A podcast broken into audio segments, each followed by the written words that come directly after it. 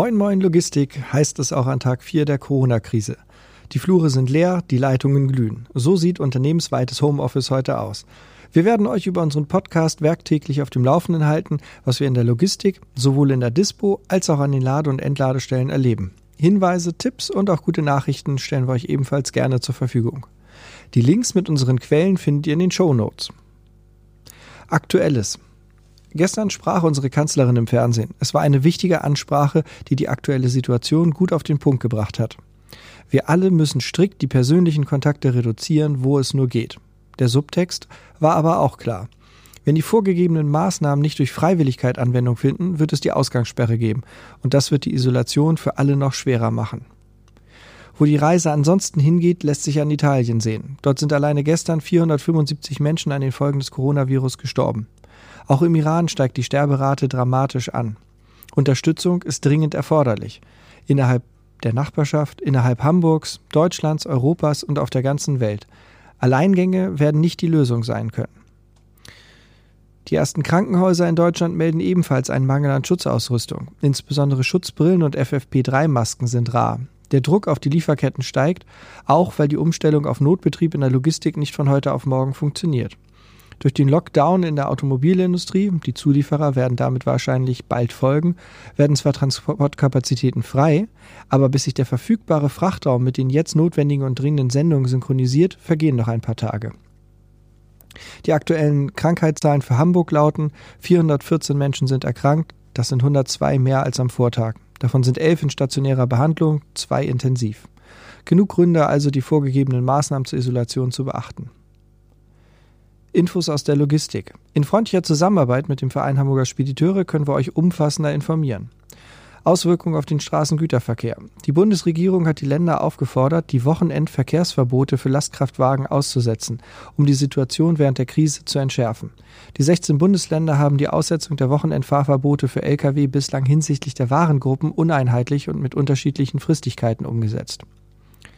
Innerdeutsche Teil- und Komplettladung. Ausländische Transportunternehmer ziehen vermehrt ihre Lkw aus Deutschland ab. Dadurch verknappt sich der Transportraum. Mehr und mehr Ladestellen im Inland fordern Schutzmaßnahmen von Fahrern wie Einmalhandschuhe und Mundschutz sowie zwei Meter Sicherheitsabstand. Ist dies nicht gewährleistet, werden Lkw nicht beladen. Es gibt eine große Unsicherheit bei den Versendern und Empfängern, wie lange noch produziert und umgeschlagen werden kann. Es mehren sich auch die Ausfälle an Lade- und Entladestellen und daraus resultieren mehr und mehr Wartezeiten für die Lkw. Containertransporte. Die Suche nach Ladungen hat sich sowohl für Import- als auch für Exportsendungen nicht nur in den Westhäfen verstärkt, sondern umfasst jetzt auch die Nordhäfen Hamburg und Bremerhaven. Viele sind verzweifelt und wissen nicht, wie die Fahrzeuge befrachtet werden sollen. Eine alternative Befrachtung der Fahrzeuge auf Leihchassis wird vorbereitet. Express- und internationale Transporte. Auch die Aussicht auf bezahlte Rundläufe hilft nicht in gewisse Länder zu fahren. Transporte nach und aus Italien sind kaum noch durchzuführen. Ungarn, Bulgaren, auch Rumänen haben Probleme mit den Grenzschließungen zu Serbien. Transportwege verlängern sich zum Teil deutlich. Die Situationen wegen Grenzüberschreitung von leeren Fahrzeugen verbessern sich. Unternehmer machen aber die Wartezeiten an den Grenzen ansonsten Angst. Diese werden von diversen Kunden noch nicht bezahlt mit dem Hinweis auf höhere Gewalt. Deswegen ein paar Hinweise für Logistiker. Haltet bitte die Fuhrunternehmer und Speditionen am Markt. Wartezeiten durch Maßnahmen oder Auswirkungen der Corona-Krise dürfen nicht auf dem Rücken der Logistik ausgetragen werden. Das ist keine faire Partnerschaft und gefährdet die Handlungsfähigkeit unserer Branche massiv. Des Weiteren ist es nicht damit getan, von den Fahrern zu verlangen, mit klinischer Schutzausrüstung zu B- oder entladen. Wenn ihr euren Partnern kein Equipment zur Verfügung stellen könnt, dann verlangt das auch nicht von denen. Arbeitet bitte noch mehr als Team zusammen. Unsere Branche ist besser als ihr Ruf. Lasst es uns beweisen.